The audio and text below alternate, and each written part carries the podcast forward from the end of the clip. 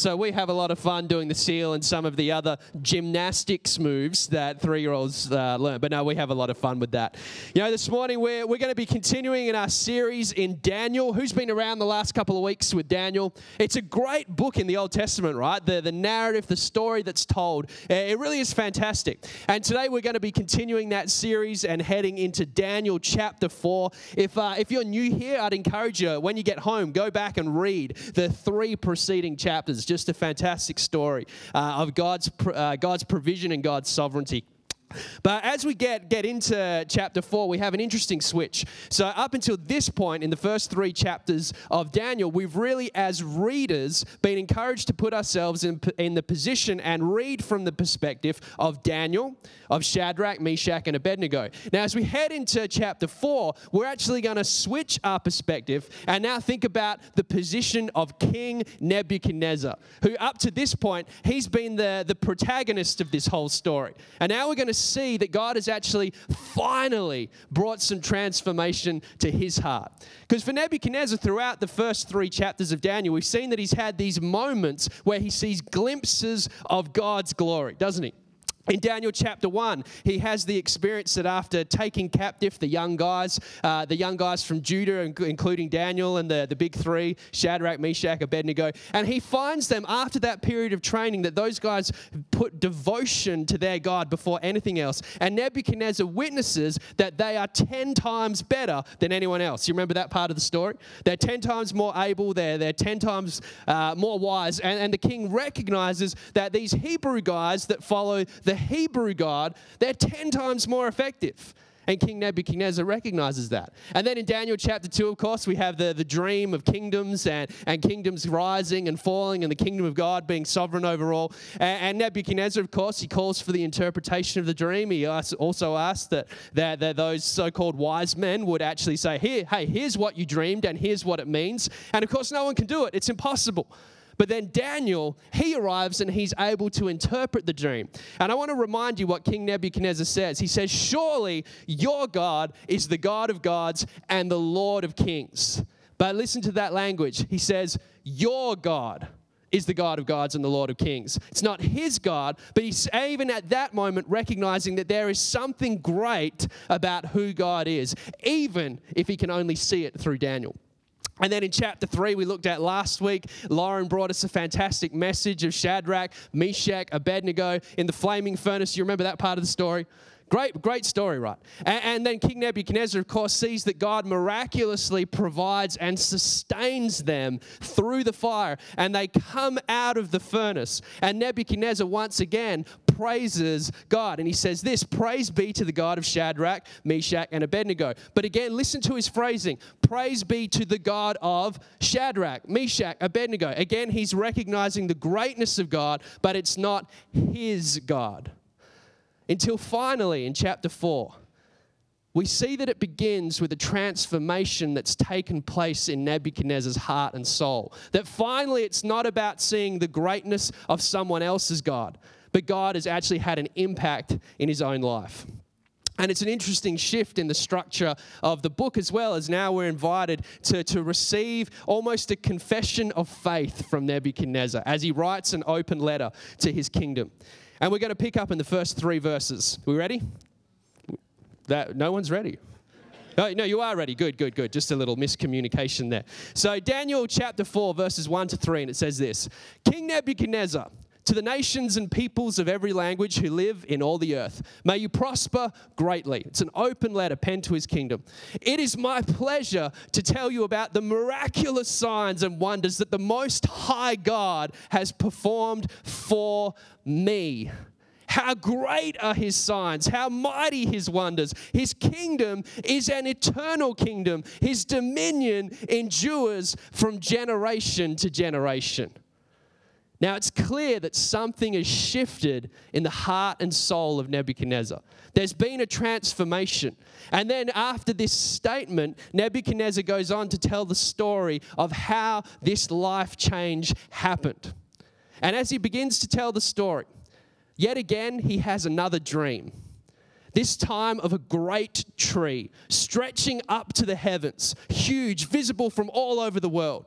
It's a tree that provided for everything. It provided for animals, it provided fruit, it provided shelter. It was a great tree. But then in the second half of that dream, the tree is cut down and only the stump remains. And similar to chapter 2, this, this causes Nebuchadnezzar some stress. And again, he gathers his wise men for an interpretation of the dream that he's had. And sure enough, Daniel again rises to the top and he brings an interpretation of the dream. And we're going to pick up in his interpretation. In Daniel 4, and beginning in verse 19, we're going to just read the first chunk here. And as Daniel interprets, we'll get a clearer picture of the dream that Nebuchadnezzar had, which was a catalyst for the transformation from witnessing the greatness of a God to that same God becoming his God. So let's begin in our reading. Then Daniel, and we're in verse 19, also called Belshazzar, the name Nebuchadnezzar gave him, was greatly perplexed for a time, and his thoughts terrified him. So the king said, Belshazzar, do not let the dream or its meaning alarm you. He's saying, Chill out, Daniel. Tell me the dream. Tell me the dream. Many years have passed since Daniel and Nebuchadnezzar first met. They'd been working together a long time. And Belshazzar answered, My Lord, if only the dream applied to your enemies and its meaning to your adversaries. And at this point, Nebuchadnezzar, uh oh, it's going to be one of these kind of dreams. Then Belshazzar, Belshazzar, Daniel, he began to interpret. The tree you saw, which grew large and strong, with its top touching the sky, visible to the whole earth, with beautiful leaves and abundant fruit, providing for all, giving shelter to the wild animals, and having nesting places in its branches for the birds. Your majesty, you are that tree. You have become great and strong. Your greatness has grown until it reaches the sky, and your dominion extends to the distant parts of the earth. Now, at this point, if you're Nebuchadnezzar and you hear this dream, you're like, I like this dream. I like this dream. This sounds much nicer than the last dream you interpreted for me. I like this. This is making me feel good about myself. You're right, I am a pretty impressive guy. I've got an incredible kingdom. Everyone knows my name. I provide for all within my kingdom. I'm a pretty big deal. And at this point, Nebuchadnezzar, if this was the end of the dream, it could be this great revelation of, yeah, my, my self worth is through the roof. I'm very important. Daniel, you've just, I, God is clearly speaking through you because you have just got this nailed. I'm a very important guy. You know, in the 1960s, there was a, a little rock and roll group, some of you would remember, called the Beatles. And in 1966, there was a very famous interview with John Lennon. Some of you will remember it. You remember, some of you already, don't you? And his assertion was, We are bigger than Jesus. He said that in an interview. Some of you are old enough perhaps to remember it. He said, We're bigger than Jesus. Those of you that are a bit younger, you might re- remember the parody The Simpsons did, the Be Sharps. Um, nope, no one here. I was arming and ahhing whether to include that. Obviously, I shouldn't have. Uh, mental note for next time. But anyway, in the interview, John, John Lennon asserted that, that we're more popular than Jesus. We're more popular than Jesus. Everyone in the whole world knows who we are. We're an incredibly big deal. There hasn't been a band like us ever before. And then he went on to argue that Christianity would end before rock music. Bold claims, right? You know, in a completely different context, we see something in John Lennon at the pinnacle of their fame, their success. He's like, We are such a big deal. We're bigger than Jesus.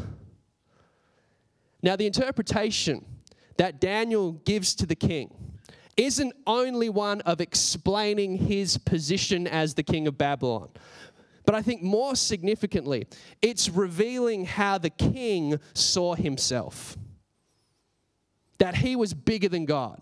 You know, isn't it interesting when we listen to that description of the tree? It seems more appropriate that that tree, its greatness stretching to the heavens, providing for all. It sounds like a pretty amazing description for God, doesn't it?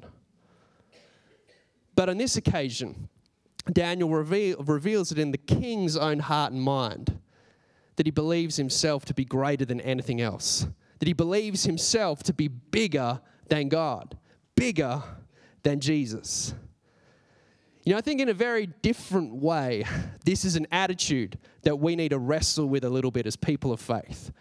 Now, there are very few of us here, like Nebuchadnezzar or John, Les- John Lennon, that might genuinely believe that we are more important than God, that we are greater than God, that our power, our influence, our fame is bigger than God, bigger than Jesus. Very few of us would genuinely think that. Am I right?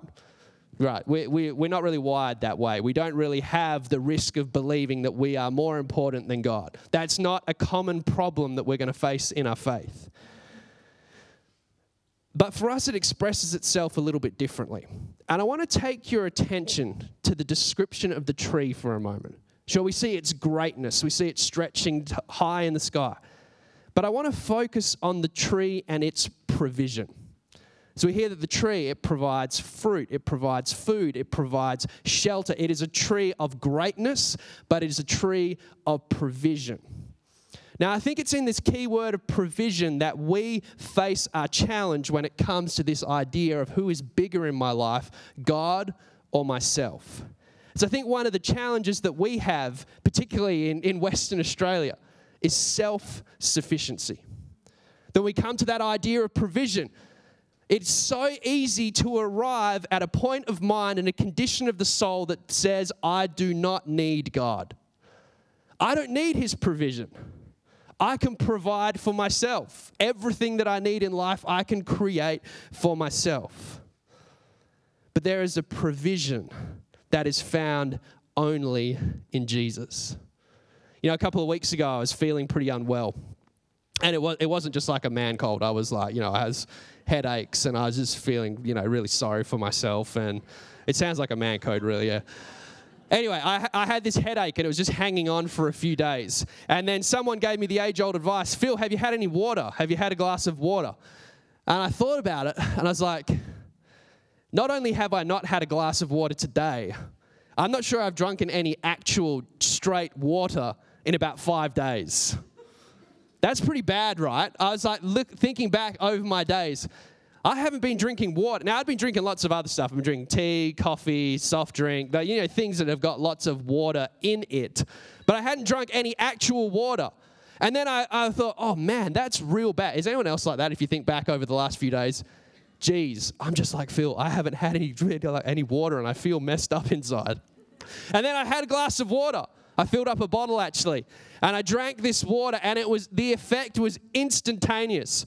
I was like, oh my goodness, I didn't know how thirsty I was. I didn't feel thirsty. I didn't feel dehydrated. I didn't feel that my, you know, my sickness was linked to this. And it was amazing, just like this instant refreshment. And then, of course, over the next three days, I massively overcorrected and drank like six liters a day and, you know, visited the, the, the bathroom somewhat regularly. But isn't it funny that when you have that period, I don't know if you've ever had a, a, moment like that where you just had a glass of water and there's this instant refreshment, and you're like, that's right, I need this to live. And then all of a sudden, you're reminded that actually drinking water is important for my body. If I don't do that, it's going to mess up my insides. You know, I wonder if you've ever had one of those moments in the presence of God where you just feel His Spirit fill your soul, whether it's in a moment by yourself walking on the beach and just having a moment of prayer, whether it's in a service and you feel the presence of the living God filling your heart. And it's like that glass of water, and you have that reminder that's right, I need this. I need this. But our problem is, because we've become so self sufficient, we're not reminded of our deep, deep need for Jesus until you drink from that living water. Remember when Jesus describes himself, I'm that living water. You actually need this in the depths of your soul. You know, I think this scripture quite clearly it's addressing pride in the life of Nebuchadnezzar. Our pride doesn't come from believing we're greater than God. I think our pride comes from believing we don't need God. But can I encourage you? We need Him. We need Him in the depths of our soul. But of course, the interpretation of the dream doesn't end here. And Daniel continues, heading towards the second part of the dream. And we're going to pick it up in verse 23. And Daniel continues, he says, Your Majesty saw a holy one, a messenger coming down from heaven and saying, Cut down the tree and destroy it, but leave the stump bound with iron and bronze. And this description is more one of protection than being bound up in the grass of the field while its roots remain in the ground. Let him be drenched with the dew of heaven. Let him live with the wild animals until seven times pass by for him. Now, this is the interpretation going on in verse 24. Your Majesty, and this is the decree the Most High has issued against my Lord the King. You will be driven away from people and will live with the wild animals. You will eat grass like the ox and be drenched with the dew of heaven. Seven times will pass by for you until you acknowledge that the Most High is sovereign over all kingdoms, including your own, on earth, and gives them to anyone he wishes. Now, Nebuchadnezzar hears the second part of the dream. It's like, I don't like this dream so much anymore. I don't like this interpretation so much. Because what God is calling for is for Nebuchadnezzar to be humbled before him. And sure enough, 12 months later, this is exactly what happened in the life of Nebuchadnezzar. For a period of time, he loses his mind. He goes from being the greatest in his kingdom as the king of Babylon to being essentially the least in his kingdom as a man living in the forest no longer aware of his own consciousness. Until seven times pass by, a number of completion in Scripture, and he's restored and is able to recognize that God is sovereign over all kingdoms. He's sovereign over his own life.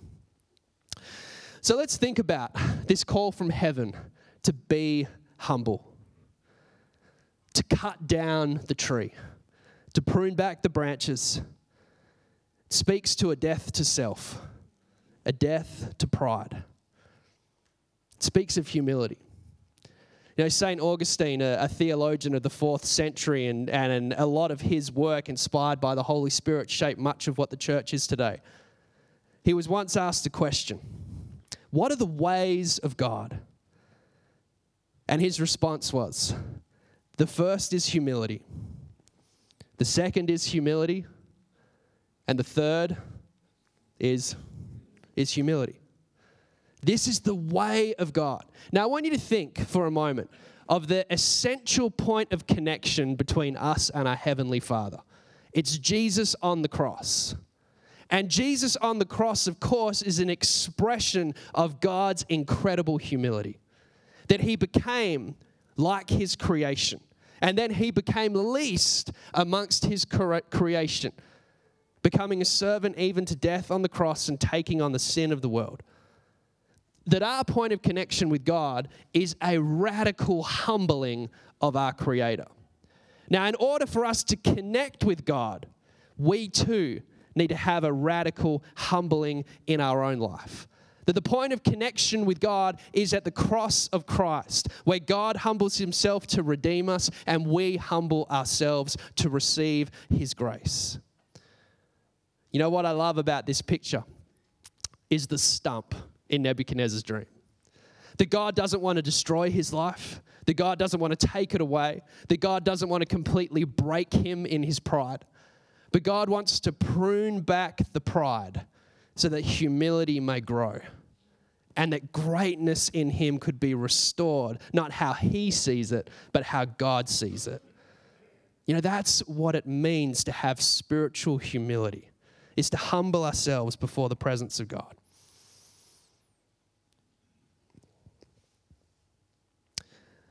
You know, humility, it's not about believing that we are less, believing that we are broken, believing that, that we're damaged.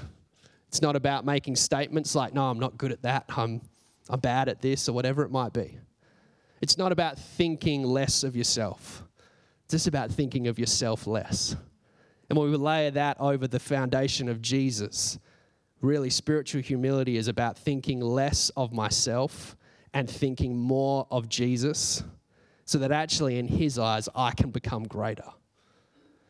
We meet him in humility at the cross. Daniel's going to continue his interpretation. And in verse 26, he says this, and he goes on to, to think more of the stump. The command to leave the stump of the tree with its roots means that your kingdom will be restored to you when you acknowledge that heaven rules. Therefore, Your Majesty, be pleased to accept my advice. Renounce your sins by doing what is right. Saying, King, be righteous. And renounce your wickedness by being kind to the oppressed. It may be that then your prosperity will continue. So Daniel becomes aware that the king is in a position of pride, that God's call is for him to humble himself. And then Daniel gives the framework for how we actually pursue humility within the presence of God. And it's simply repentance. What Daniel prescribes for the king is to repent, is to renounce, is to speak it out and turn from the unrighteousness in your life, is to speak it out and turn from your wicked oppression of people, is to actually own it and change. Yeah, let me remind you some things about what repentance is. And in a, in a few moments, we're, we're going to have an opportunity to come around the communion table and actually walk in this action of repentance. But let me remind you some things about repentance. You know, repentance, it breaks pride. It breaks pride. I wonder if you've ever wronged a person. I'm not going to ask for a show of hands because we've all done that. You've ever, you've ever said something in anger, done something in frustration that's brought hurt to a person or a group of people or your family, whatever it might be. And you know that moment where you know you've gone too far and you feel that, that lump in your throat, that weight in your stomach, and you're like, oh, I shouldn't have done that that was really broken what I just did. The way I just spoke to my kids, the, the way I spoke to my wife, my husband, that fight that I started, that fight that I didn't diffuse. We all know that feeling of self identifying something wrong that we've done. And then one of the most humbling things we can do is go to the person that we've wronged and seek forgiveness. It's one of the most challenging things to do in life to own your brokenness before someone and go to that person, not knowing how they'll respond. So I just want you to know that I now see what I did, what I said. That was completely wrong, completely unfair. And I apologize for that. You know, that picture, you know, I, I think honestly it's one of the most powerful and beautiful things in life. And sometimes that forgiveness is accepted and, and sometimes it's not. But that step of actually owning our brokenness before another person, asking for forgiveness, and making a declaration that you're going to change. Because you know that's the difference between seeking forgiveness and seeking repentance. Is that I'm not going to be the same anymore. I'm going to do what I need to do to make those changes. You know, we know and we have that tangible emotional sense of what that means to do that with another person. But what does it mean to live your life of faith like that with Jesus? To have short accounts and to live a life of repentance. Because every time we repent before God, we accept that we require the grace of Jesus, it reminds us of our need for Jesus. When we talk about our problem with pride, is that so often we live as if we don't need a Savior. But then when we bring our sin, our separation from God to the cross, we speak it out, we pray through it, we're reminded of our need for Jesus. And when we're reminded of our need for Jesus, He becomes more and I become less. You know, repentance, it demonstrates that God's kingdom comes first in your actions. You know, another thing that I love in our tradition of church and in, in most traditions of Christian church is baptism is baptism. And one of the, the things that we, we ask people to do is to make a commitment or a confession of faith. And, and I want to just focus on one part of that confession. And it's simply this Do you believe that Jesus is your Lord and Savior? Now, most of us, we're pretty good generally at recognizing Jesus as our Savior. But the equally important part is that He is our Lord, that He comes first in our actions. That now the way I live my life is actually governed by who Jesus is. That's what it means to say, Yes, Jesus is my Lord. That there is going to be an ongoing process of transformation, growth, and change in me as I seek to live my life more and more like Jesus. And when we live our lives in that way, again, we let go of personal pride and we remember our need for Jesus more and more. Yeah, I'm going to invite the, the team to come and join us. And in just a moment, we're, we're going to share in communion together. And as we, we think about the communion table, you know, this is, this is something that we love to do once a month here at True North. And if you're, if you're new here or you've never experienced communion, it's just two symbols the cup and the bread. And it's a symbol to take us spiritually to the cross and meeting God in his humility in the giving of the Son.